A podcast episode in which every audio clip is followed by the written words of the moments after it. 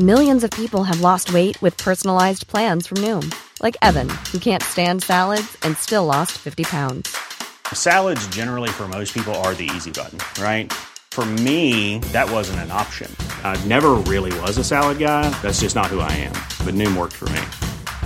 Get your personalized plan today at Noom.com. Real Noom user compensated to provide their story. In four weeks, the typical Noom user can expect to lose one to two pounds per week. Individual results may vary. Hey, I'm Ryan Reynolds. Recently, I asked Mint Mobile's legal team if big wireless companies are allowed to raise prices due to inflation. They said yes. And then when I asked if raising prices technically violates those onerous two year contracts, they said, What the f are you talking about, you insane Hollywood ass?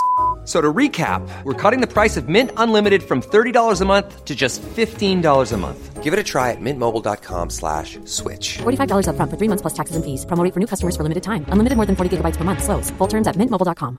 When you're ready to pop the question, the last thing you want to do is second guess the ring.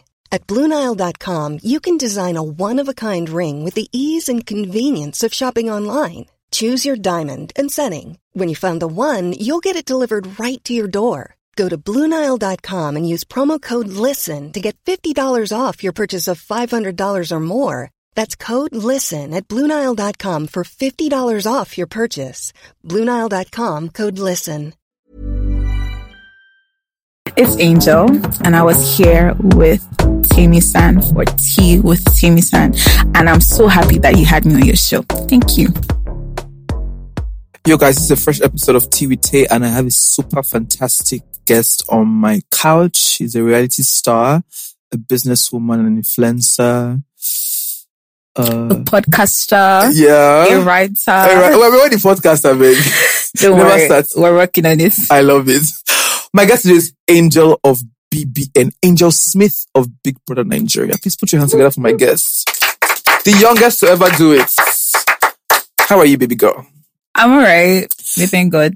Finally on my couch. Yes, I'm so excited. Ah, you look very well ready for this couch. are you ready to give me what I'm ready for? Yes, definitely. Okay, let's go. Let's talk about your life before BBN. because Mm-hmm. I mean, like you, you clearly look like you grew up fast. And what was life like before Big Brother? Tell me about growing up. Um, I think it was really chaotic growing up. You know, I went to like the strictest missionary school. You know, the standard for, you know, education there was very high. I think our A was in 96 or in 97, if I'm not mm-hmm. mistaken.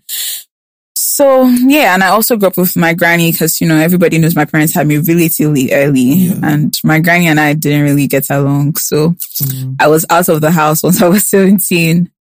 I jabbered. so where did you go? I, at the time, I had just gotten admission into Unilag. Right. So I stayed in Unilag for two weeks and I was just like, yeah, no. So I basically had to hustle by myself. I started writing for people and they, they would pay me like all these little breadcrumbs mm. that I used to survive while being out of my granny's house. And mm. I actually cannot remember how I navigated my life from there, but we thank God that we're here today. I grew up with my granny too. Not like we got along every other time, but we really got along though. Why didn't you get along with your granny? I feel like I'm not like the conservative Nigerian. Yeah. Like the average Nigerian is pretty conservative, especially the women. Yeah. But I'm not a conservative person. My personality just clashes with like the Nigerian culture. And my personality used to clash a lot with my granny's who is a very strict Christian. Right. So we would clash often, you know, and I was chapel prefect in my high school from year eight, Oh, because it was a missionary school. Yes. In Lagos here. Yes, Marywood. I was a mm-hmm. chapel prefect from year eight till I graduated the school. So you're a good girl. In in some sense, yes. Yeah. I, I I would like to think I am. Yeah. But you know, in terms of like expression, Yeah. not so much. so they didn't understand you. She didn't really understand me and she didn't understand like when I was struggling as well because like I said, I didn't grow up with my parents Mm. and I don't think they realized how much that affected me growing up as a child. And I had to be with my granny. So, you know, I would say that I started experiencing like my, you know, mental health related issues, Yeah. like from when I was little, like I started self harming like when I was like 12 or something.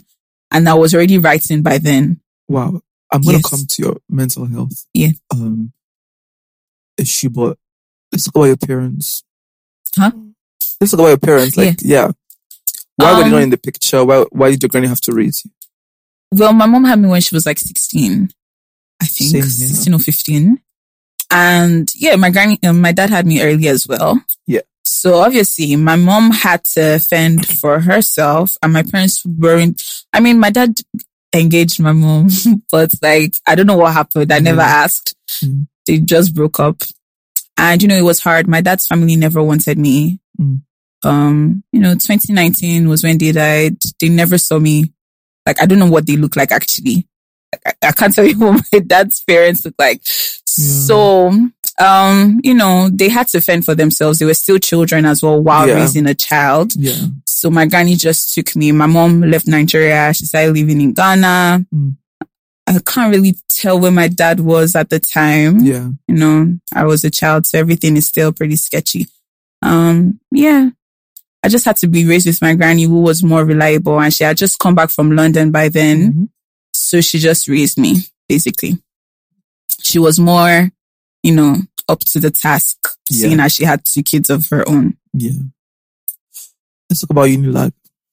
I think we both have experiences from Unilag, but I'm very interested in your own experiences from Unilag. Um, you know, I was in Unilag for only two weeks and I feel like I got like a lot of healing after Big Brother because after Big Brother, my granny apologized to me. My granny has never apologized to me before. Mm. But you know, I struggled so much for those two weeks because when I got into Unilag was my, you know, first sexual assault experience. And Wow. you know, like that, I still vividly, I can't remember his face. You know how your brain has a way of like wiping things that are so traumatic. Yeah. I can't remember his face, but like I can remember one statement he made. He was like, um, you know, don't let me rape you. That's what he said. And at the time, like after that experience happened, like I just remember like moving through it and not telling anybody and pretending like it never happened. But, um, it affected my school life so much. I always blamed it on not knowing what I wanted to do in like when actually I've always been fully aware of what I wanted to do, you know, growing up. I went from, you know, wanting to be a gynecologist to being so f- good in English. I don't know if I can swear. I was say fucking. Yeah, you can swear. To being so fucking good in English Yeah. and so gifted in writing. And I used to win so many spelling bees Yeah. to knowing that this was my calling and just talking and writing was, Yeah. so I knew what I wanted to do, but I just didn't do that thing because I had experienced something so traumatic Yeah. and I didn't speak to anybody about it, especially not my granny because I had so much shame. Mm. No, I didn't want to be blamed like, oh yes, if you didn't dress that way, like Yes. maybe they wouldn't have done that because like knowing people that are like rapists and assaulters, it's not about your dressing. It's about like a power play and Yeah. you're the victim. So I didn't tell my granny and I remember being so in my head and it's like they poured cold water on me because like I had come from a missionary school Mm. where your program was aligned for you. Yeah. You ate six times a day. Yeah. You had siesta. You slept. Mm-hmm. You woke up. You went for classes. Everything was so, you know, secluded and you were safe. Even if like the school wasn't really the best in terms of like Mm-hmm. emotional everything. And I had come from that to being so naive with life and how people can be, how Mm-hmm. wicked they can be. And, you know, it felt like somebody poured cold water on me and I was just like, wait, this is actual reality. Like this is a story or countless stories that I've heard from people and people tell me women, men, like, oh, I was sexually assaulted. It was one of those things I didn't Yeah. think could ha- ever happen to me. And when it happened, it was just so shocking that I didn't assimilate it properly. My grades started dropping. I stopped, you know, going to school. You know, I blamed it on not knowing what I wanted to do, but like it was actually because of that experience. Yeah. Also having to do with the fact that I wasn't stable either because I had left home. So figuring that out while with, And you couldn't know, speak to anybody about it. You just sucked it up and kept it moving. yeah, because like I said, like I didn't want to be shamed for it. I grew up with a really strict granny. Yeah. And I'm so glad that she apologized because like, you know, coming out of Big Brother's house, we had like rifts here and there. Mhm. You know, parents just like, when you grow up in like a toxic environment and you you're now grown and you're doing your own thing, mm-hmm. they expect like you're just automatically supposed to be close to them. Yeah. So yeah. I came out of the house. I still wasn't close to my parents. I still wasn't close to my granny, you know. And then one time she sent me a video crying. I thought something bad had happened. Mm-hmm. And, you know, she just apologized. She was like, if you ever got, you know, sexually assaulted and I didn't listen all the times. And also I was scared to tell my granny because when my granny found out I was self-harming, she took me to the police station. I was like 15 when she found out my school had called her. yeah. She's going to be police station to sign that I would never do that. Something along the lines of that. I still have the documents. So like there was so much fear and anxiety. Like if I had told her this, like, Let's come back. you know. Self-harming. yeah. Let's come back. When? What age? I started self harming when I was like 12. At the time, I didn't know I was why I was doing it. You know, like I would just see a blade, I'll just cut myself. As I figured out why I was doing it like later in life. Were you unhappy? Were I mean, You- like I said, like I grew up like, you know, um, my parents are relatively young. So I met my great grand, my, I met my great grandma Mm. and, um, she was my favorite person in the world. Like if Mm. my granny would shout at me or yell at me, my great granny would literally, if she was at home, she would be there because she lived with us yeah. and she would just carry us from the madness. That's my brother and I. yeah. And, um, she started getting sick. She had dementia. Yeah. So she went from actually knowing my name to not knowing my name. And I was so, so young. I remember being so young. We had, you know, my granny got a nanny and Yeah. everything. And, um, she didn't really like the nanny. I don't know why we let the nanny go. And then it had to be my brother and I taking care of my great granny with my granny. You Mm. know, she just slowly deteriorated. She'd call me her brother. She wouldn't remember my name or any of our names. She would pee on herself. You know, it was a lot to take on us like growing up. Like Mm. she started getting sick when I was like maybe 10 or something. Yeah. At the time, my brother and I didn't understand. So she would say things like off point. Yeah. I would just be laughing like, bro, what is wrong with this woman? I remember being 12 and researching it yeah. and just seeing like, oh, this person is forgetting you. And Mm. I had like a clearer knowledge of what was going on. And then she died when I was 15.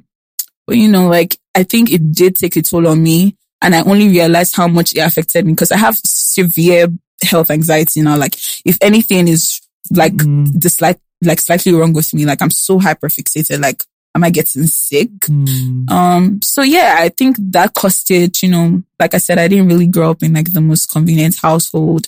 So I think that was like, you know, my outlet. I just got myself for whatever reason. I still don't understand the logic of like self-harming, but I feel like maybe you just want something that is in your heart to hurt you. Like maybe if your brain focuses on your body being hurt instead, like it would be like a temporary escape from like what is actually really going on in like your brain and your heart. Yeah. Yeah. I don't forget my next. I'm just like, Yeah. where do I go from here? So let's come to your granny. So your granny finds out that you're self-harming Mm. and she takes you to the Police station. What did that do for you? It instilled fear that I already had. I was so scared of my granny growing up. And it's only now that we're trying to rebuild a relationship. Mm. And sometimes I get so angry of, like at myself for wanting to keep a distance. But like, you know, I've told myself like I have to obviously take it easy. You know, it's not an easy step. But like instilled a lot of fear. Mm. you know, going to Big Brother, I was so surprised at how willing I was to talk about the things that I was struggling with. Mm. Before, you know, I had a boyfriend that, that was my first ever boyfriend. Mm. And before, like, something would be going on with me and my boyfriend would ask me, like, what's wrong with Angel? And I would just be like, oh, nothing. Just give me time. I'll be fine. I never wanted to speak about it. But it did a lot for me, you know, fear, shame, anger, hurt, sadness, because I so deeply wanted somebody to ask me how I was when I was growing up. Nobody ever asked me how I was doing. I was always in a constant state of something, like something was Mm. off and I was struggling so bad. Yeah. And I used to journal until, you know, my school banned journaling yeah. for whatever reason, bro. Like Nigeria is so weird. And they said we could not journal anymore. We're not allowed to bring journals into the school. Actually, mm. they would search your bags and everything. And I used to journal. That was my outlet. And my self harming just got worse when they said we could, we had to stop journaling. So I just wish that someone asked me like, yo, are you okay? Yeah. Nobody ever asked me that. I actually even remember in high school when one of my friends had found out that I was self-harming and she was like, are you a white girl? And the- I excuse us with teenagers and teenagers are pretty harsh and naive. But for me, I didn't take it lightly because it was like, I'm the same age as you and you can't tell me that I'm more emotionally more like more emotionally aware than Yeah. you are. So I just, I was hurt and I was sad and I was ashamed and I was Mm-hmm. so scared that, you know, like I was going to wake up one day and I would be done with it and, you know, nobody would Even care, yeah. about like what was going on with me. so sorry. Thanks. I mean, before going, I mean, like, so I understand that. Do you sometimes think that you know? I mean, now that you're older, that maybe that's the only way she knew how to raise her grandchild because she had a child. She probably had your mother early. hmm She had to look out for your great granny, yourself, and everybody. She probably that's the only way she probably knew how to raise. Yeah. I think I started forgiving her after Big, no, before Big Brother. I actually started, you know, my forgiving journey. And that mm. was because I knew that she too had passed through so much trauma mm-hmm. that the way that she raised me was the only way she knew how to. Yes. So I don't fault her for it. Yeah. I mean, I wish it was better and we had a better, Yeah. better understanding, but I don't fault her for it. I've actually forgiven her and I've seen it from her logic because, you know, she took on so much as well. Yeah. You know, having a daughter that had me early, having to come back from London Mm. to take care of, you know, her grandchild and then having to take care of her mother as Yeah. well. Can't fault her for, you know, maybe being angry and paranoid and anxious. I do understand like where all of that was coming from. Amazing. Yeah. I'm happy that you're in a better place now. It's just, it's just crazy. So you left Unilag at 17. You got into Unilag at 17. Yeah. Sort of. Yes. So you left after two weeks after the assault. I didn't leave. I was still around Within the school, premises, yeah. but I never went for classes Yeah. after two weeks. Like does a lot of us. I'm not going to go into it, but, Yeah. but I, want to know what you were doing after Unilag, all the time that you, all the, all those times where you were not going to classes up until Big Brother. What was that phase? What was happening with you? You had a boyfriend at the time who passed, Mhm. right? I just want to talk about that phase. What happened? Actually, didn't have my boyfriend until I was 18, December ish. Yeah. Um, but we started dating officially when I was 19. Mm. I don't know what I was doing, or maybe my brain has wiped it off. How were you surviving? Did you growing that you were out of school? No, nobody knew I was out of school until, you know, my mom had asked and I just was like, let me finally admit that I was out How, of how, school. how long did she ask after, I mean, how long after school did she ask? How long after leaving school did she ask? Actually don't remember the timeline. We had periods where we actually did not used to talk because she, she was doing stuff. Yeah. So maybe it took a long while before she was like, oh, Angel, how is school? And I was just there like, well, I dropped out. Whoa, must have killed her. Not really. I give my parents, you know, props for being somewhat Chilled. understanding and chill. So when I told her that, she asked me why, and I obviously did not tell her what happened. I was just like, oh, I don't think I was doing the right course. Mm. And then she just enrolled me in like a foundational program for me to go to the UK. But I, I dropped out of that as well. why? Um, I feel like a lot of it has to do with, you know, actually not knowing my direction and what I wanted to do. Yeah. That also played a part. Mm. And also like every other thing that had happened, my brain being so, like everything was happening and COVID happened, you know, that's also dulled my morale because 2019 and everything had entered, you know, I'd enrolled into the program, Mm. foundation and everything. I was meant to write my exams 2020 the next year. Then COVID happened, you know, so much was happening. And it's just like, yeah, I'm not even doing something I want to do anyways. Mm. And I also think it had to stem from going to a high school where you had to be smart by force. And obviously, like if you're in school, you have to do well. But Yeah. like theirs was at the expense, like you, you got your smartness from shame. That was how the high school was made in the Wow. sense where, okay, we had continuous assessment tests. We had two in one term, if I remember correctly. If you failed three subjects upwards, you had a stay back order. And because I don't know if you know Louisville, but like Marywood is the Lagos one. and everything. You know, Marywood was a public I went school. to school in Warrior. I don't know. Okay, Marywood was a public school before, mm-hmm. and then the Catholics came and they reformed it, Yeah. and it became a private school. So my set was the second set. There was just one set above me. Yeah. Um, so you got into that score and the A was ninety six. I mean, Louisville standard is always high. A ninety six or a ninety seven, if I remember correctly. How many people were getting 96? Not a lot of people were getting ninety six. So you could see maybe an eighty something at the end of the term. And in other schools, this was obviously a fucking An A, yeah. but you're seeing something like a B or even a C, depending on the type of 80, something you get. And you made it feel some type yeah, way. so if it's like 82, then it's like, what are you doing? It's not even the grade that made you feel a type of way because obviously you have friends in like other schools and you Yeah. hear the results. I know you're doing better than them. Yeah. It was a shame because we were so small. We had something called a result assembly. Right. So they would call your results out in front of everybody. So it's a thing of Angel, you failed three subjects and And now you're feeling like maybe like C or D. Yeah, and everybody because in continuous assessment, your your fail was six six, so you needed a six point one over ten to pass a subject. So you say you failed three subjects and then stay back order. That's what comes off after. So when your mates, because it's a strictly boarding school, when your mates are going home, you stay back in school. So there's this like shame and fear of mm-hmm. like maybe your juniors hearing your results. Mm. So you want to overachieve and Yeah. overwork and overexert yourself, mm. even though you know you're trying your hardest. Mm. And when you graduate from that school, you come out as such a robot Yeah. because there were others, there were so many other rules. You couldn't come out without your handkerchief. You couldn't come out without your wristwatch. If you came out without these things, they warranted you getting punished. You know, you would go work in the kitchen or you garden or something like that. You know, your shoes, everything like it was just so strict. The military camp. Yes, Yeah. like I think you come out of that school and your brain is just overperforming.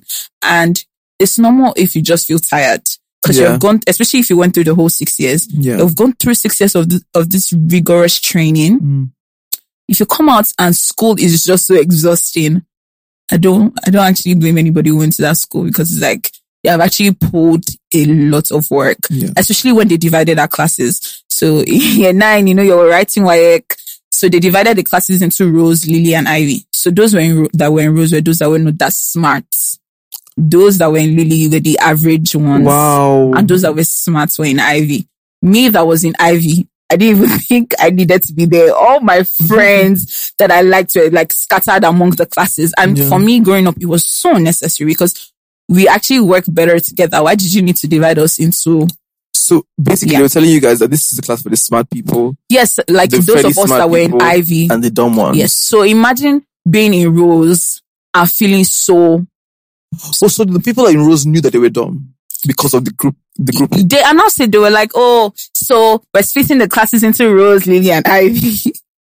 if you're in Ivy, it means you're doing well. If you're in Lily, it means you're not doing that well. If you're in Rose, it means you need to work hard. That's let, let's just say that's how they Oh, put wow. it. So yes, if you're not that smart or if you're not doing academically well, they'll put you in Rose. Lily for those that were average, and then Ivy. And the competition in Ivy was so tough for us hmm. because you could be downgraded. That's another thing. So like the next CAT would come and if you flopped in that CAT, they would downgrade you to Ivy.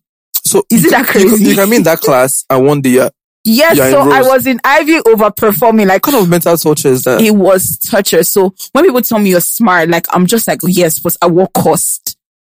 It came at an expense of me being hyperly fixated on everything at the expense of my social life. Because like instead of me to be socializing, and because it was strictly all girls, like Mm. if they saw you, if they saw you hanging out too much with a particular girl, it just became something else. right. And now they're telling you you can no longer be friends with that person. Like I had a best friend, her name was to me. They separated us. Like they didn't want us to be friends because this is my best friend. But it was weird to them, you know. It was a crazy system. And all my friends in high school that I still speak to talk about how it caused us like so much trauma. Because imagine being in year nine and you're competing for I want to stay in this Ivy class. Let my parents not think that I'm one of those, Yeah. which is just honestly weird for children that are what And 14, you know, 15. you know, now that I mean we're growing older, we just realize that some people have like learning disabilities. Some people Mhm. catch on faster. Doesn't yes. necessarily mean that the people who are in that Ivy Class class had make because For me, that had ADHD, it was chaotic yeah because like with ADHD, at the time, I didn't know what I was struggling with. I just found out I had ADHD two months ago yeah. or so. At the Please time, explain to my audience what ADHD means. it's kind of It's like, disorder, right? uh, yes, it's an attention deficit, something, I don't know, like the, yeah. yes, hyperactivity disorder. Yeah.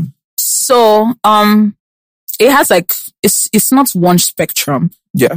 There are some people that have ADHD and they're like high achievers, like they're overachievers. And there's some people that their attention span is so tiny. And I happen That's to fall, that spectrum.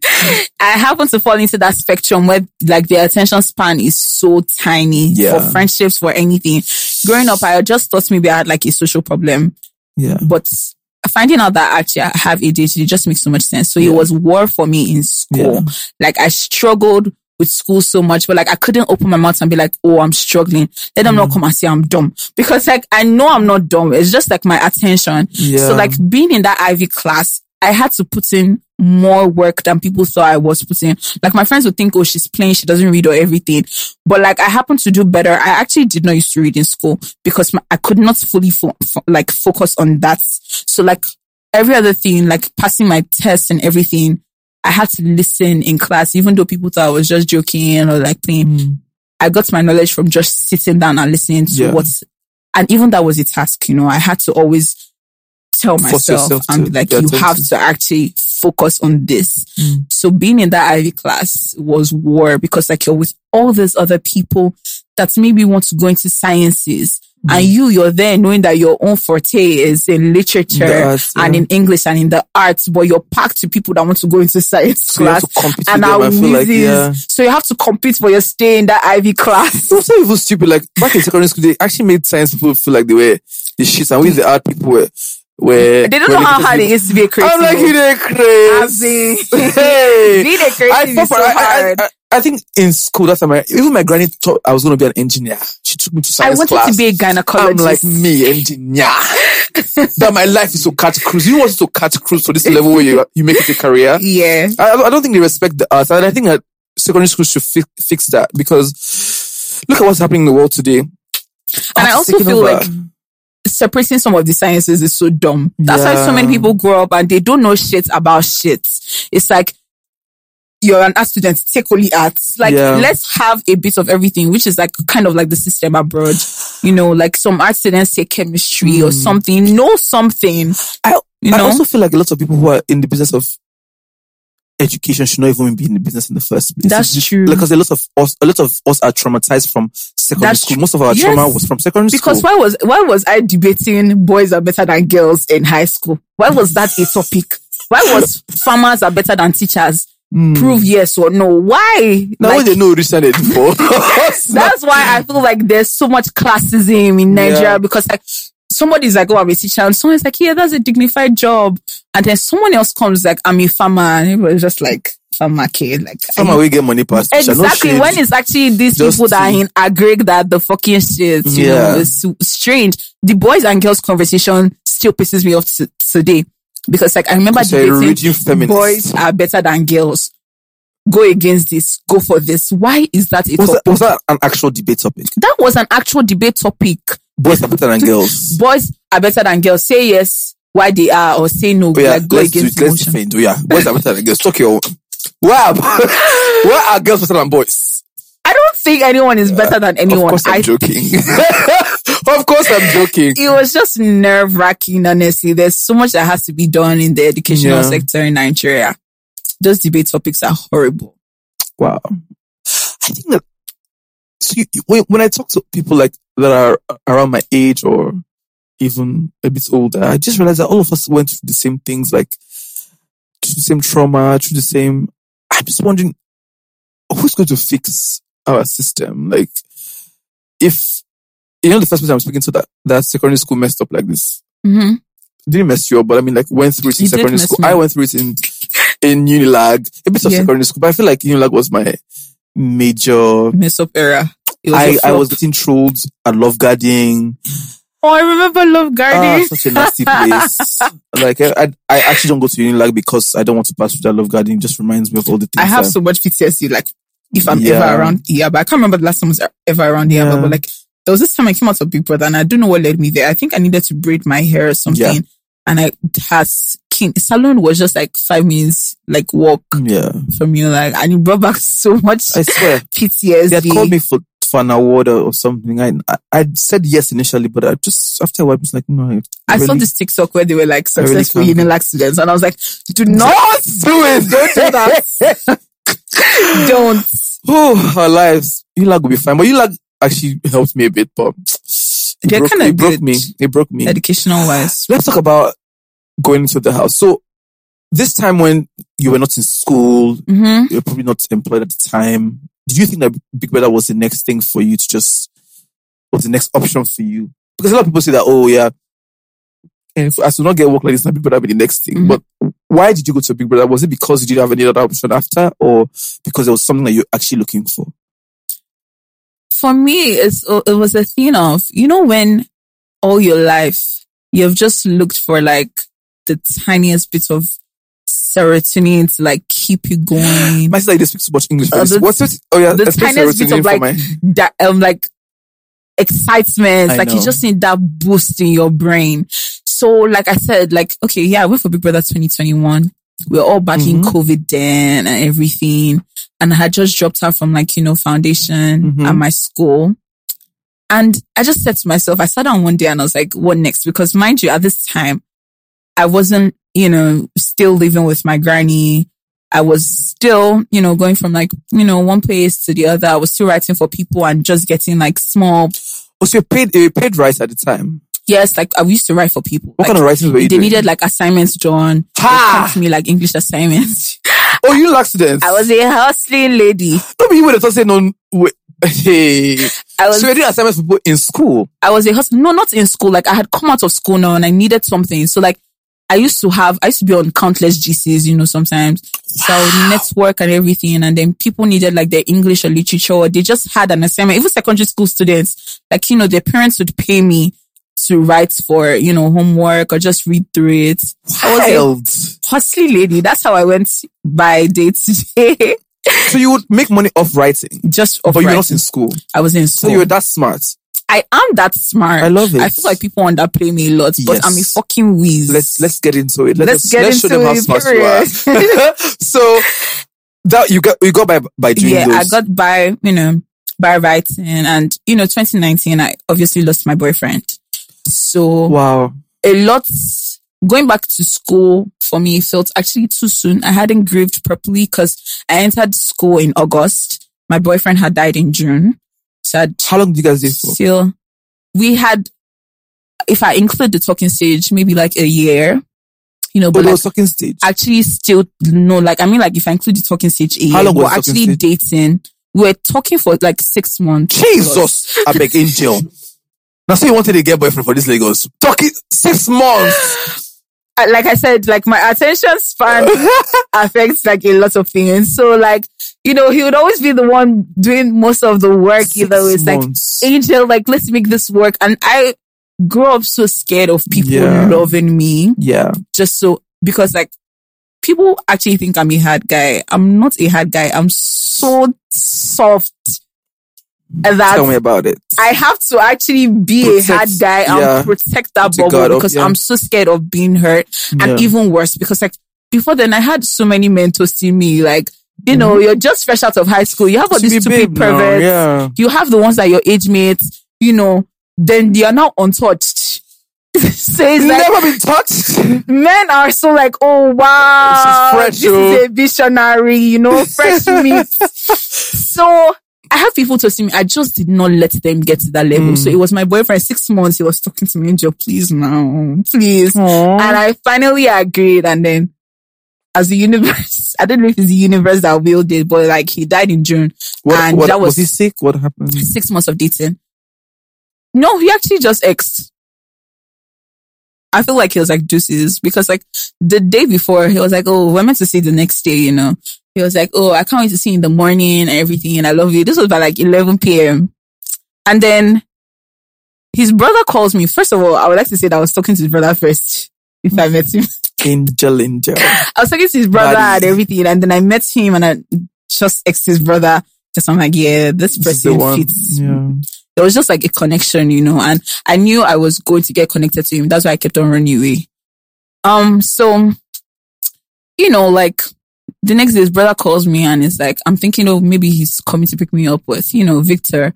And then Matthew is like, oh, that, um, from the tone of his voice, I was just like, what happened to Victor? But like, I was not expecting a he has died thing. Yeah. I was expecting a Sick. he's or- sick or something. And it's like, he didn't wake up.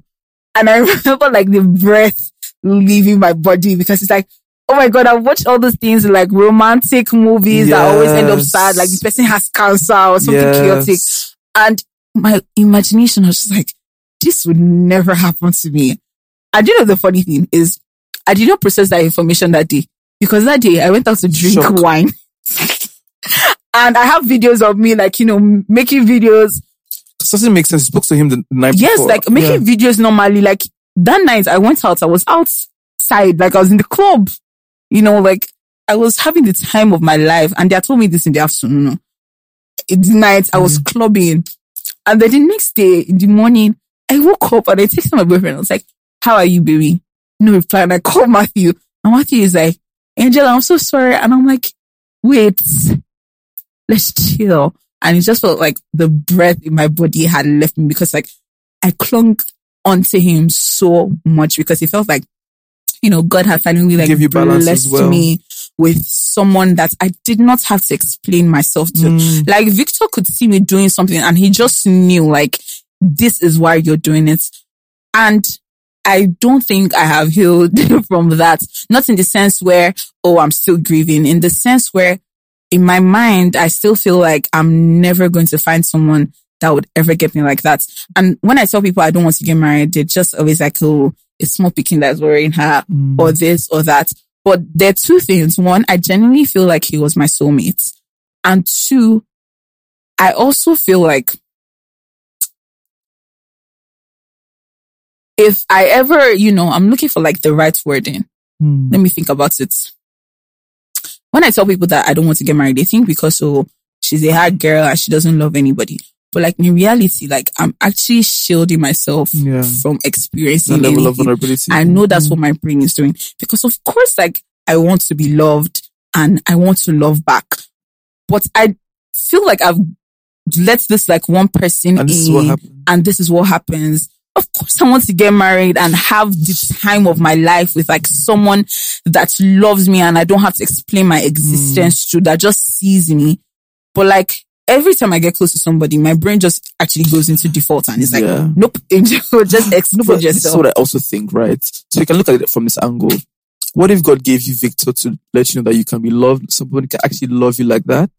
it's also a thing of then why did why the fuck did you take him then? Like it's Well- one thing for you to tell us, okay, oh Angel, break up. You No. know? It's another thing for you to be like, yeah, we're going to wipe him from the surface No, but if the earth. Victor came and saw through you and was your guy, it shows that, that somebody can Mm. come again and just be that person. So I understand the vulnerability of not even. It's just a lot of vulnerability because this is the one time that you finally opened up to love somebody and poof, it was mm-hmm. gone. So I understand, but then again, think about it. Maybe God actually brought him to show you that you know what, girl, you can actually be love, love. I've actually experienced love again. I mean, like before I went into Big Brother, like I had like Foresythe and he's actually like the sweetest person after Victor that I've ever met. If not on the same par, actually. Mm. It was so sweet to me, but it just couldn't work for whatever reason.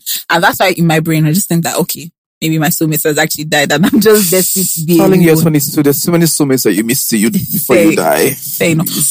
I, mean, I don't think so, Sha. Maybe friendship soulmates because I like to categorize my soulmates into you like can start from there you I haven't found my friendship soulmates. Maybe I will find, but like my soulmates, like someone that is the love of my life. Mm.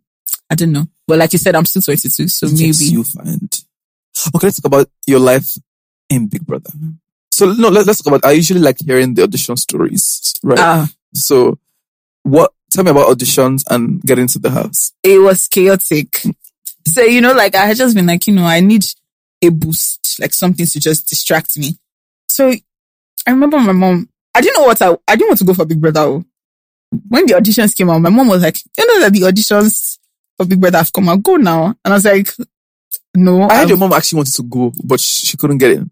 she wanted to go, but she didn't do it. Like Oh, she said she never got to actually audition me. So she She was just all those things, you know, when you say something like, oh yeah, I want mm. to go for Big Brother, but you actually never go to like do it. So she was like, yeah, I want to go. And she actually never went. She was mm. having the time of her life Yeah. in Ghana. So my mom was like, you know, the auditions have come out. Like, go and look at the, the, you know, website and mm. everything. I was like, ah, why would I go for Big Brother? I should like go see if anybody gives you bass, give them bass. I love your mother, by the way. I have to say. She's such a fucking icon. I love her so much. Like, so wait, wait, wait, wait. Before we get into the story, because because you just talked, talked about your mom now. yeah. Did your, did your relationship with your mom get better over time?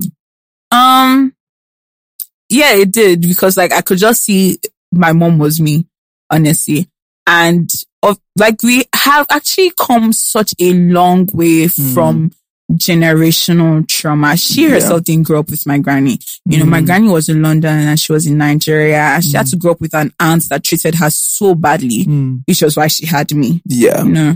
Um, that's why I would get so upset. Like when people throw me online, I don't care. But like when people throw my mom, it gets to me and I always have to remind myself to not reply because it's like, this woman has gone through so much for me. I went to a high school where our fees were up to a million and my mom paid that fucking shit every month. Uh, sorry, every year for six years as Shout a single mother by herself. Titi, that's her name, right? Yes, Titi. Shout out to Titi. It's like I give her so much accolades for the shit that she did for me. Even though like in terms of like emotion, she wasn't really like a stronghold, you know, Yeah. to lean on. But in terms of making sure that my school work was done and I used to be the friend that people would come to in high school, like if they needed something, they had run out of toiletry or anything. It would be me. I had a bag of glitter pens. You know, I was artsy, She like provided for you. she provided for me as a single mom yeah. from when she was 16. I wore the best clothes.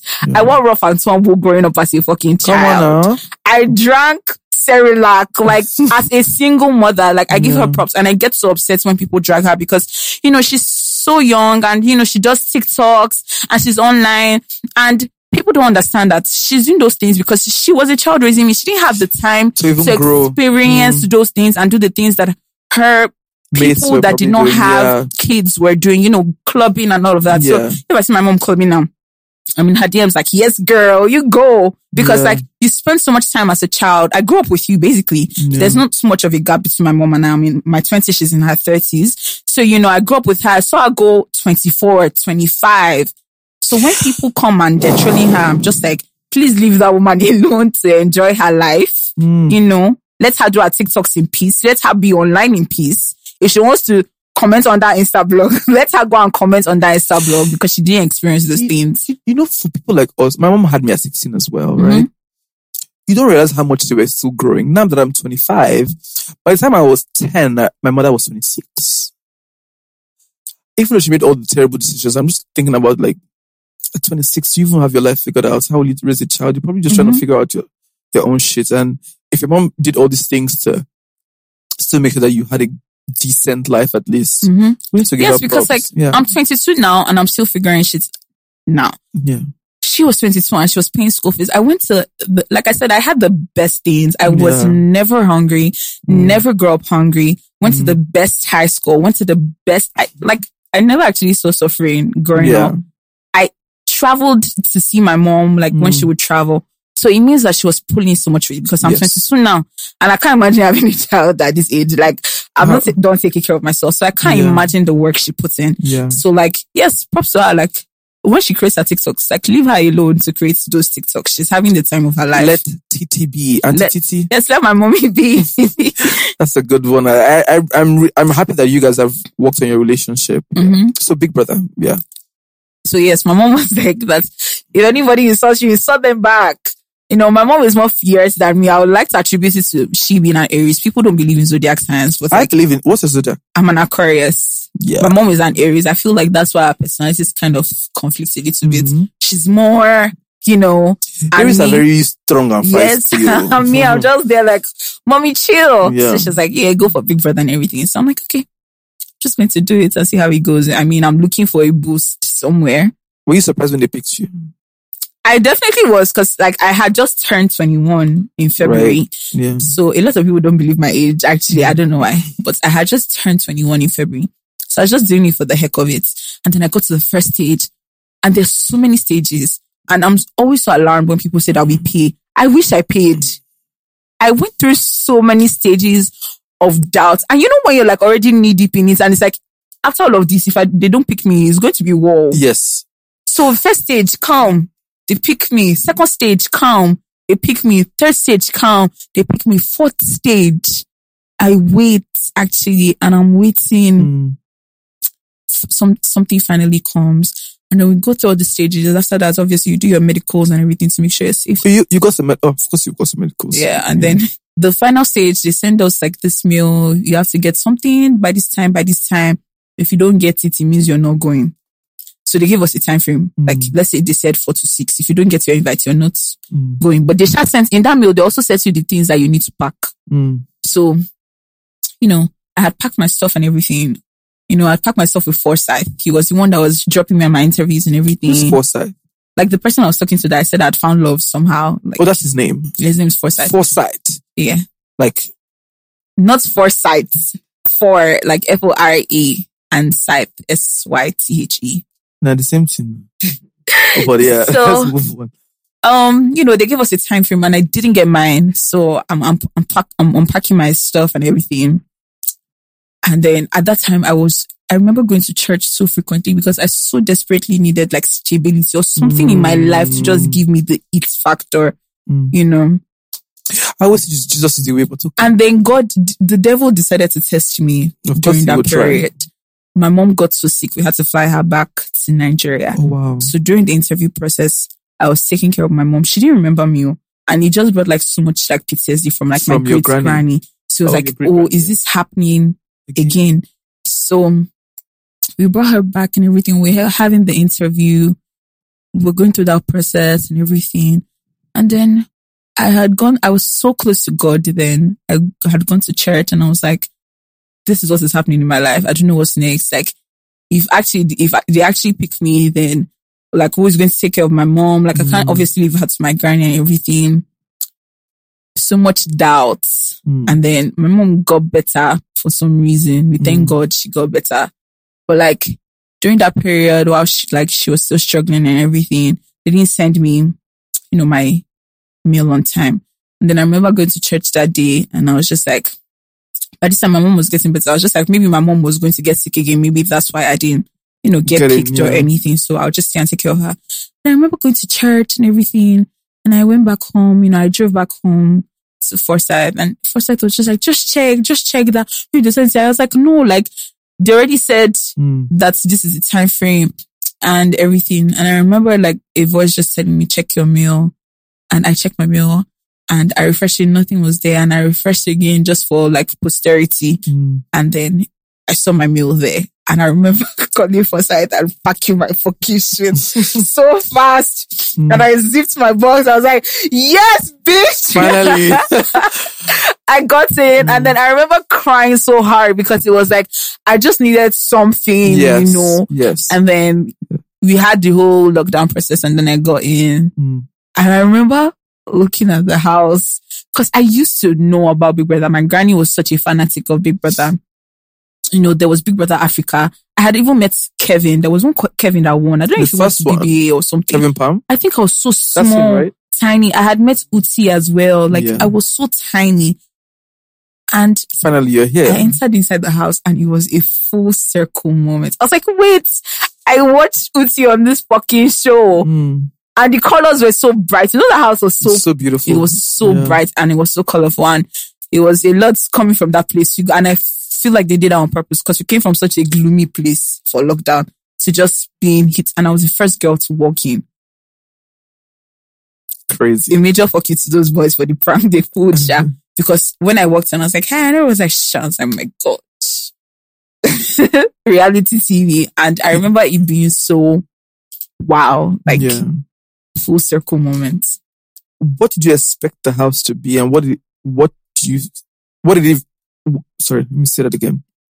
What did you expect the house to be, and what did did it eventually become to you? Did it meet your expectations or were you First of all, I like to say that I miss Biggie, like the person himself so much that on some days I actually cry.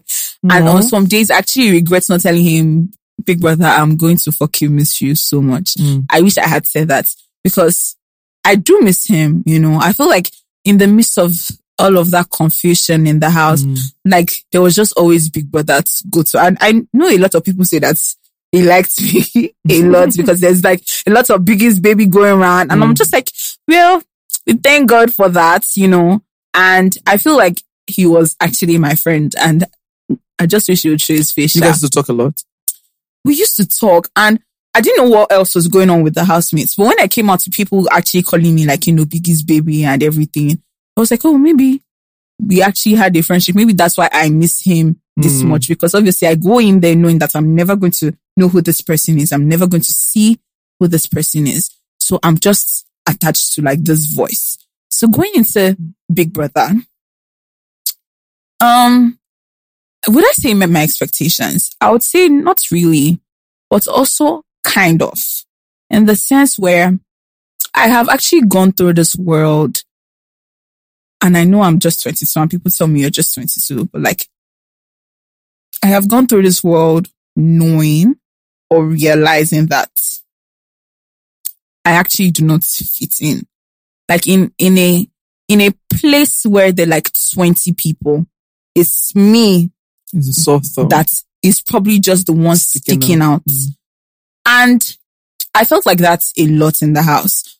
But I tried not to show that in terms of like my friendships because I knew that if I had shown that, it would be a thing where it would actually ruin my stay in the house. And I wanted to enjoy the experience for what, you know, it was. So coming outside of the house, you know, there were so many people that I liked and I'm such Sorry, let's come back. What were the things that made you feel like you were sticking out? first of all, like I said, I'm not the average conservative Nigerian. Yeah.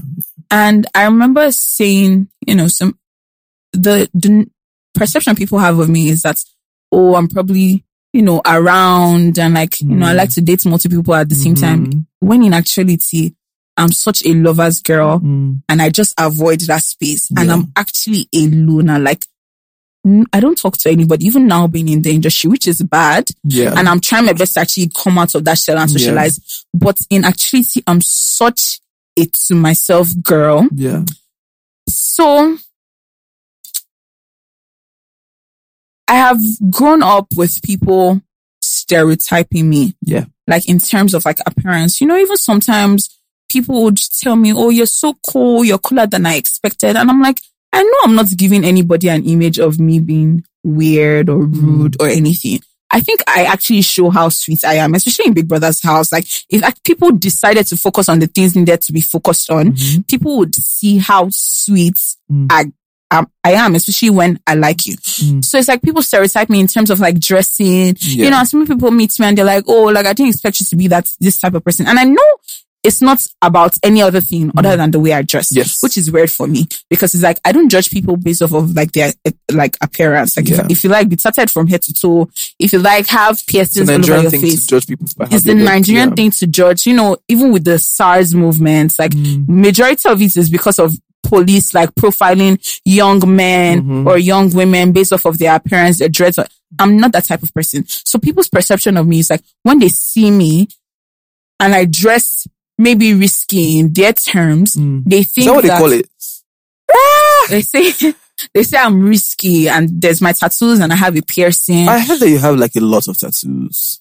I won't consider them a lot. How like I mean, I've added like two more, but like How many are they? maybe like thirteen. Ha! Maybe tattoo parlor. You know, 13. It's not a lot. Maybe like thirteen or fourteen. I wouldn't consider that a lot, Sha. In my perspective, I've seen people like everywhere started. So you, you can you probably won't wake up one day and just have your own. no, I oh, definitely okay. won't wake up one day and have my own sleeve. I think I'm actually done with like my tattoo kitty, Mm. rain and everything. So it's like people see me and stereotype me and everything. So I always, and also like I don't think in the ways some or most Nigerians would think. I mean, Yeah. like I said, I actually don't see people and profile them based off of how they dress. So you know, people grow up in like different families and their families have taught, like taught them these ideologies or Yeah. like how they should be. Presented, and yeah. you know, me, I have grown up in that as well. Like, I mean, I grew up with my granny that was a conservative Christian. Yeah. I was chapel prefect year eight to year 12. I had to unlearn a lot of things as Mm. well growing up. So it's like, I don't think a lot of people have unlearned. Mm. So anytime I'm in a gathering, I always just feel like the oddball out in terms Yeah. of like appearance and everything. So obviously when I went to Big Brother, I stuck out. Maybe, I don't know, maybe to the public, not so much, but even me in that space among 25 other housemates, I knew that Mm. I was just there sticking out in terms of even if this was what I was wearing in Big Brother's house, I would have still because I have a very, my personality is actually very strong as well. Yeah. And, you know, like I just say whatever is on my mind, regardless of how the other person is feeling. Like once I feel like that is the truth, I am going to say the truth. The only thing is I'm going to try to make that truth a little bit sweet in order not to hurt your feelings. Yeah. So it's a thing of even if I had dressed the way like I am now, people would have still Mm. seen me there being the sore thumb.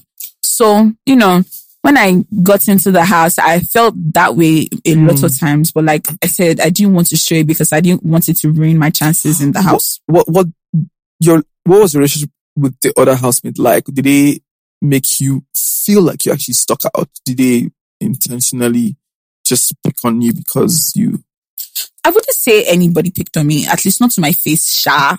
yeah.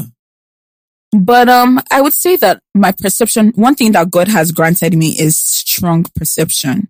Discernment. and I know how to discern. It's me that goes against my discernment. So there were some people that I knew didn't like me in the house and I did not get along with in the house at first, like the first week.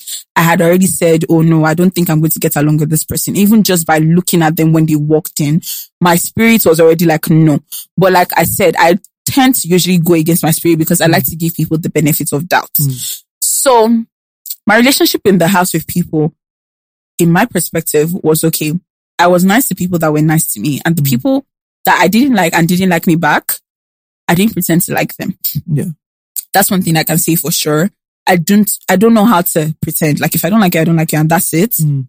Um, you know, I expected more because like I'm a feminist, obviously. And for me, it's always going to be women first in terms of everything, in mm. terms of how women dress, mm. in terms of what they do with their bodies, mm. in terms of their presentation. For me, my philosophy in life is as long as you're not hurting anyone and you're not being negative to anybody, you have the right to leave terms on your own. And that is stronger for me in terms of women. So even going into the house, I only nominated one woman because I wanted a woman to so desperately win.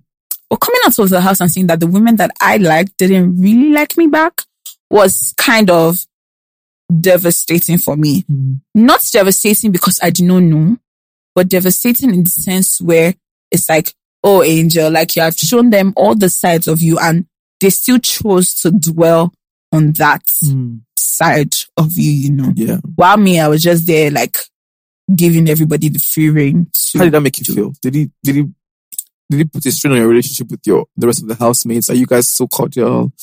Do you guys do things together or you just back to Angel the Loner? I think another thing that I hate the most about me is like how forgiving that I am. Me too. I like you can stab me in the chest and if you tell me, oh Angel, I stabbed you because of this, I'll just be like, okay. I'll keep my distance, but I do not ha- know how to hold a grudge. Like there's somebody that I'm not talking to at the moment and I miss that person so much, hmm. but I've not reached out. Not because I hate the person, no, but because you have hurt me and let's just keep the distance. So it's like, I mean, a lot of them have apologized to me, or some of them, let me not say a lot, at least the ones that hmm. offended me. And I have apologized for the ways that hmm. maybe I may have rubbed them off wrongly. But it did hurt me, especially the ones that I was so, and I feel like I was genuine towards everybody. Like mm. in, the, okay, Pere, for example, I didn't really like Pere in the house. Coming outside of the, and I never tried to pretend like I did like him. Coming outside of the house, Pere and I have such a beautiful relationship and he's such a phenomenal, phenomenal person. But there's some people that I did actually like in the house and I came out, especially the women, because I won't lie to you. I don't really care for the opinions of, you know, men. I would actually be more sad if a woman insulted me than if a man is like, mm. oh yeah, you're stupid because, well, yeah. So coming out to see like some of these women that I actually did like talking badly about me, mm. it was heartbreaking. Mm. You know, it was one of those instances where I felt like I had put my all, or rather, I put my heart down. in my sleeve, on my sleeve rather, and I'd let my guard down and they still ended up, you know, fucking me up. Not fucking me up, but like, yeah, being mean towards me while pretending to like me. Do you think there's unhealthy competition amongst you guys? Yes, definitely. Because I mean, there's a lot of things that I see online. I'm just like, yo, didn't these people all live in the same house for three months? Why this level of vitriol against each other? Like the things that you guys say about yourselves, the drama that ensues. With, I mean, it's just crazy. Do you think there's is this competition fueled by the fans, or is this is just beef from inside the house, or why is that there's some sort of I'll say it's both ways because coming into the industry is mm. you've been secluded from society for three months. That's if you're like me and you stayed until the finale. Even if you're not like me. the shade of it all? Even if you're not like, shade. even if you're not like me and you stay two weeks, it's like you had lockdown. So there's that lockdown phase hmm. plus the two weeks. So you have been secluded for like a month from society mm-hmm. and they just toss you into the industry. A lot of us that get into the industry were not in the industry We Don't before. know shit about the industry. We don't know shit about shit. So when you're coming out, you're coming out thinking, oh, obviously people know me and that's cool. Or, Mm. um, you know, I'm famous now. Brands are going to approach me. You're not knowing the details Nitty-gritty. of, of like the intricacy of it all. Yeah. Then you come out and you're just tossed into the limelight A and new nobody, industry that you're not aware of. Yeah. and nobody knows how overwhelming it can be. Yes. And when you're out of the house, the first thing someone is telling you is, ha, you have only one year. Oh, after one year like this, new housemates will come. Ah, and everybody will forget you. you can tell yourself, oh, um, you know, God is going to give me my own pace. And if I'm meant to be here, I'm meant to be here. But sometimes. But your brain receives that information and you go into panic mode.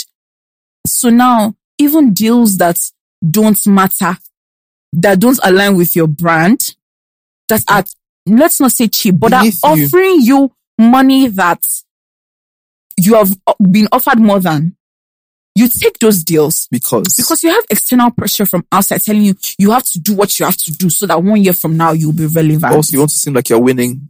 you also want to seem like, oh, I'm the biggest and I'm winning. Meanwhile, there might be a deal that you've announced that wasn't even, you know, in terms of all, all the other things that you've collected, wasn't even up to par, but you just did mm. it not because you like the brand, because personally for me, I like to align myself with brands that love me. And when I came out of the house, I said it's like, I want my brand to be so family oriented that I can tell one of my brands, oh, I'm not feeling too well today. Can I reschedule my deliverables? That's hmm. the type of relationship that I want to build. Hmm.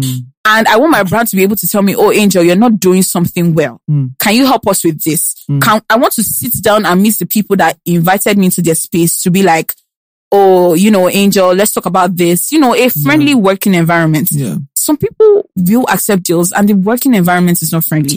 The pay is bad. It's just because like, as human beings, whether we like to admit it or not, especially as someone famous, you want people to validate you somehow. Yeah.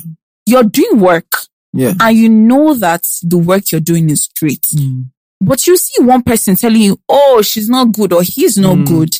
And that ultimately affects your whole day.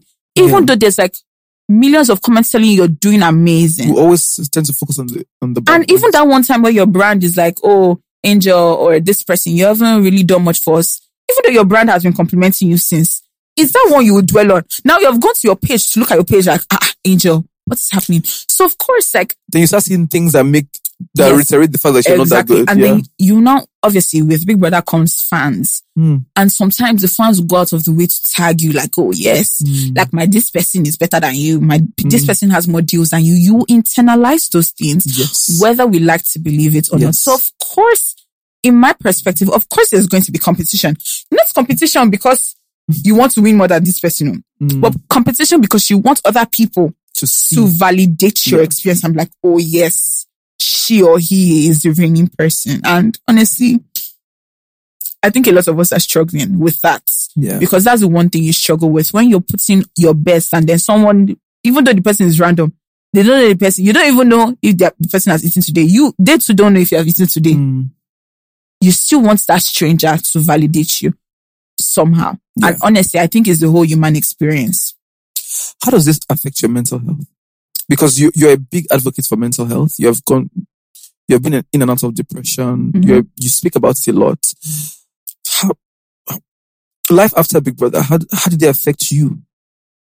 I've gotten to a stage where I have to remind myself to not be scared to speak about my experiences. Yeah.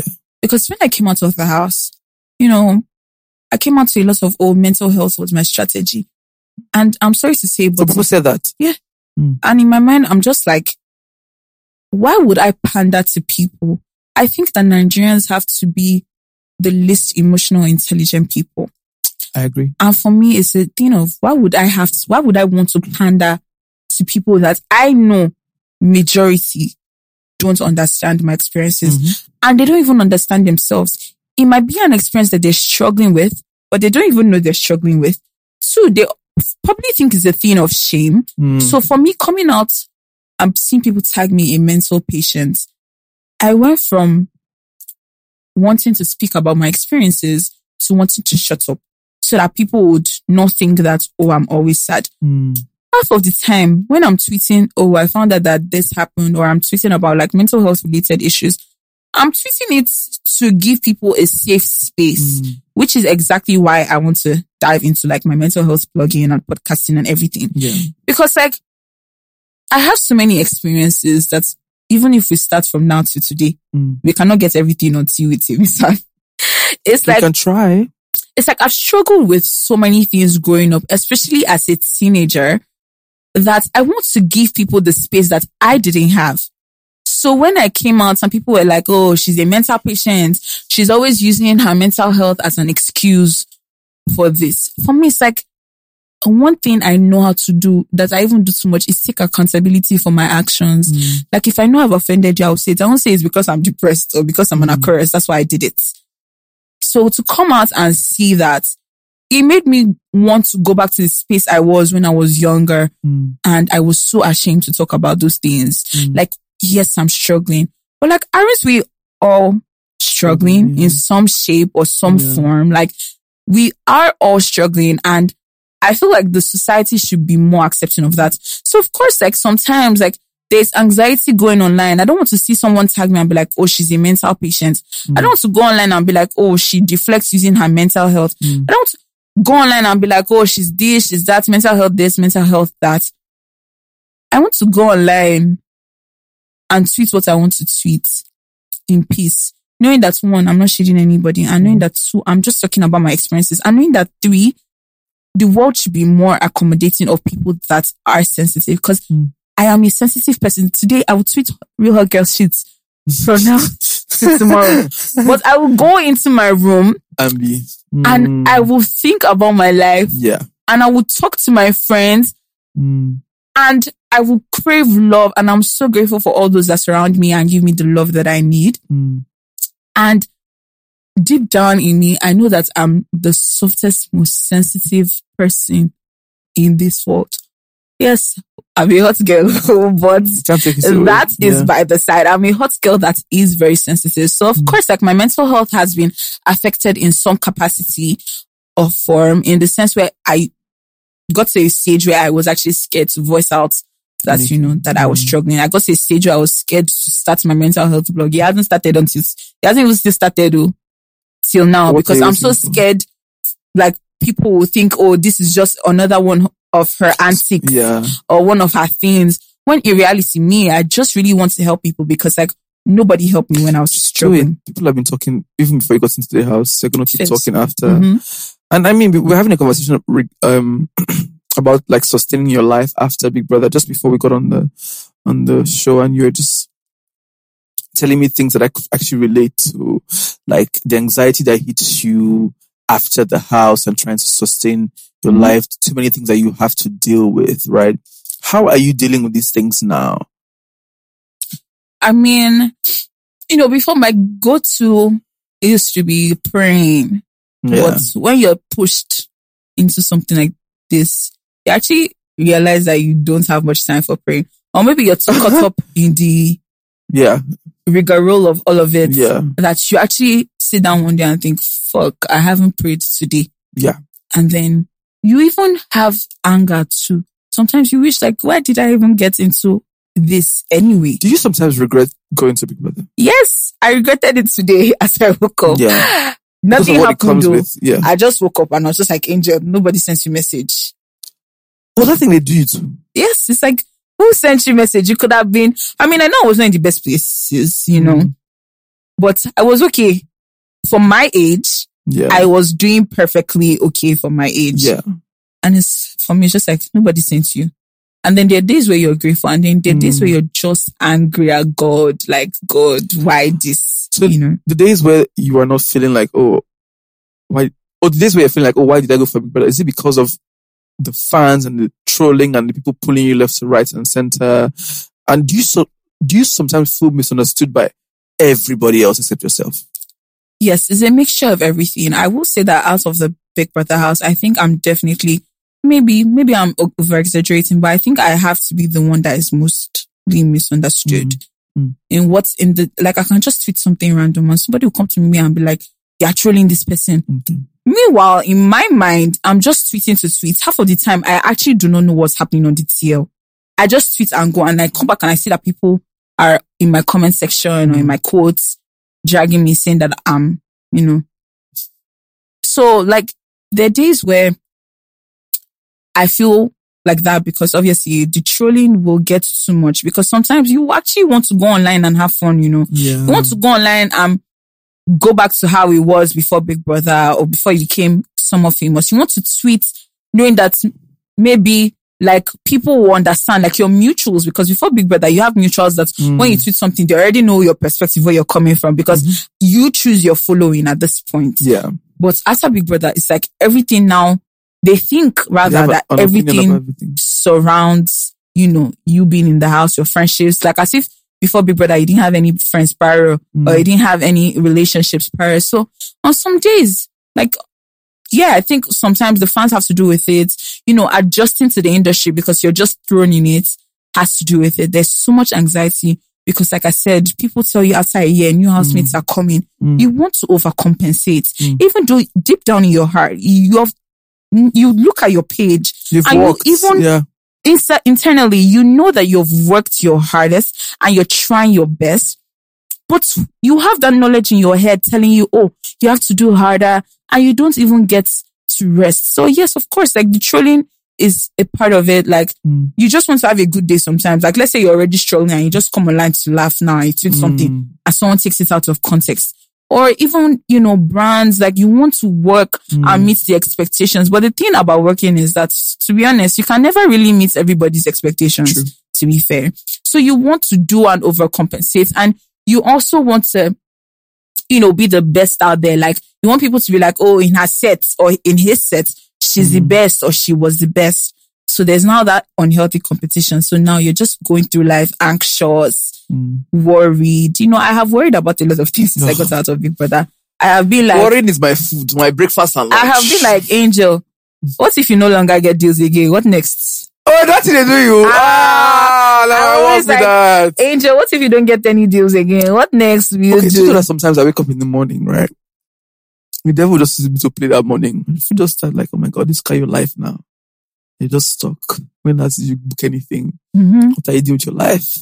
And because we're just flipping through pictures on social media, comparison is so easy. Yes, There's somebody like, that's yeah. created their life for us, sent, giving us their life in filter and in, in a nice reel. So we think that, oh, we're not doing as much. And we can just get into a cycle where you're just overthinking and overthinking and you almost become depressed. It's crazy. Like, I have asked myself, I'm like, Angel, what next? And I also ask myself, I'm like, well, Angel, you want to write and stuff like that. Mm. Okay, Angel, how about you marketing your writing to be profitable? So I always find myself asking myself, Mm. what's next? And I won't lie to you, I haven't sat down to be like, Angel, I'm proud of you Yeah. since I got out of Big Brother. And I have achieved so much. I've gotten a house, Hmm. you know. I've gotten deals. You have a new, I've brand worked- new car. I've worked with fucking Oppo. I love it. It's like, Angel, sit down and be like, Count your wins. Angel, you're doing so amazing for yourself. Yeah. I never find myself doing that. I just look at myself like, Angel, there's something else that you're not doing and you could be doing more, you know.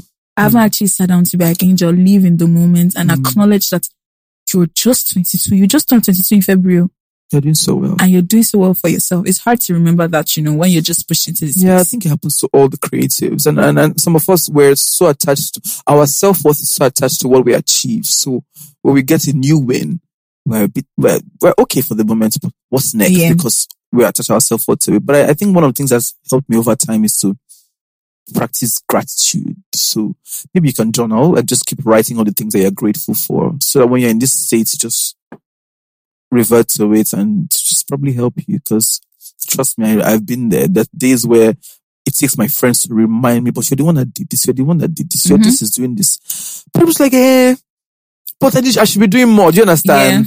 Then, so I, I understand where you're coming from, but I, I, think that that's how you can handle it. Just be more grateful. One of the things I also do is like, you know me, I'm a Jesus boy. So I ask Jesus for everything. And, and, and this is because I got to a point where I was feeling so empty after all the things that I had done for myself and I've Mhm. achieved.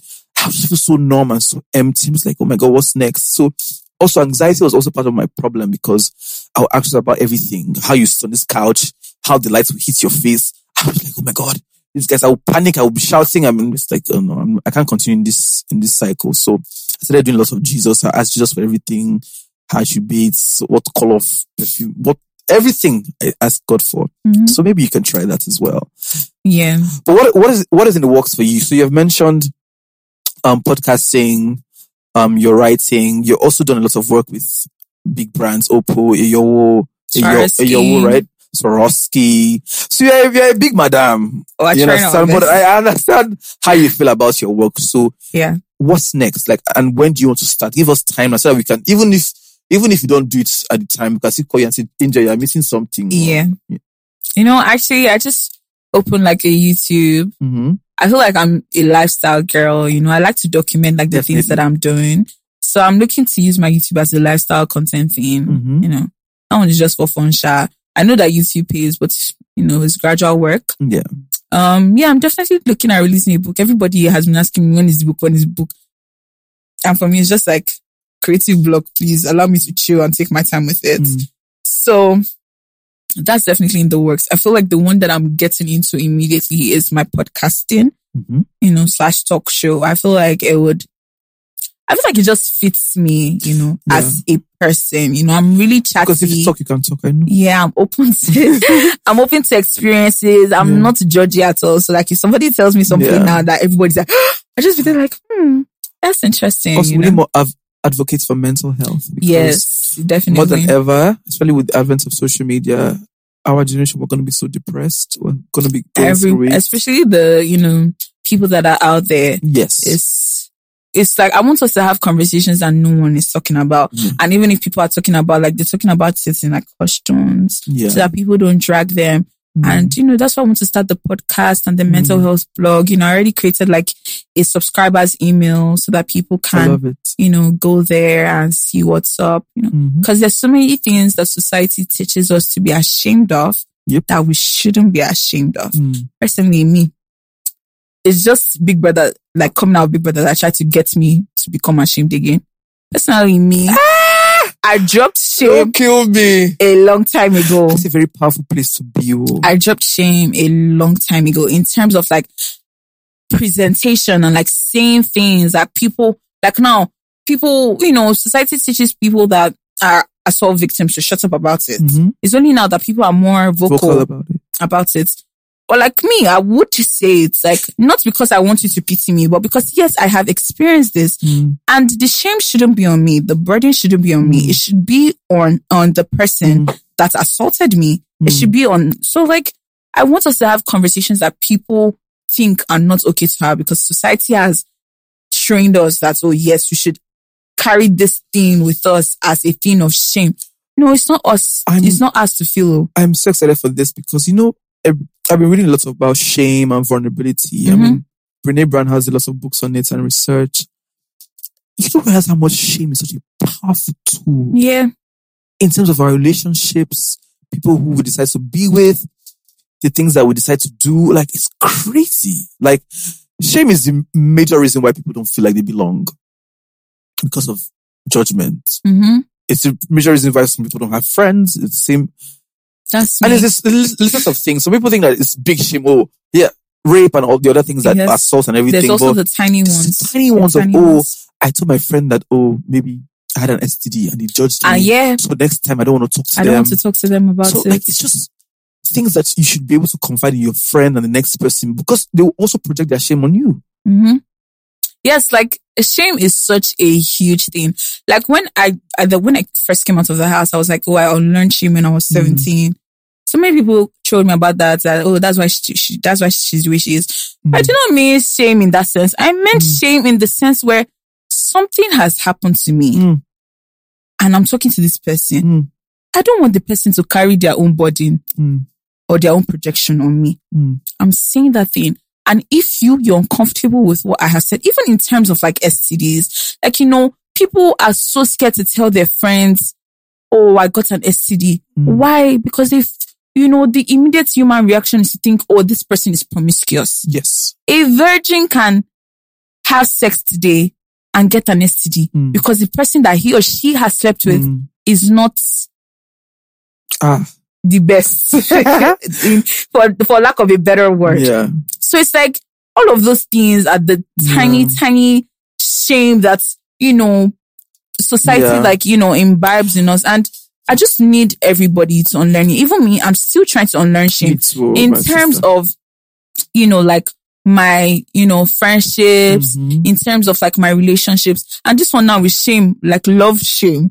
Because like, as I said, I'm such a soft hearted person and I'm such a lover girl Yeah. that if they break my heart like this, I'll be in bed listening to Adele. So, but, but you know, that's the beauty about life. And I, and I think that that woman really helped me, the, the author, Brene Brown. And I think one of the most powerful things she ever said was, you know, like sometimes we go through life being afraid to be vulnerable because of things that we've been through. Mm-hmm. But realize that the moment you shut down vulnerability, you shut down your, you shut down the access to love because to, to be loved and to You feel like to you belong, you have to vulnerable, be vulnerable. and that's something I struggle with. I hate. I'm dead too as well. But I then again, I'm just so like, you know what? So because what she literally said is that true belonging means that you have to bring your whole self as you Yeah, are. as you are.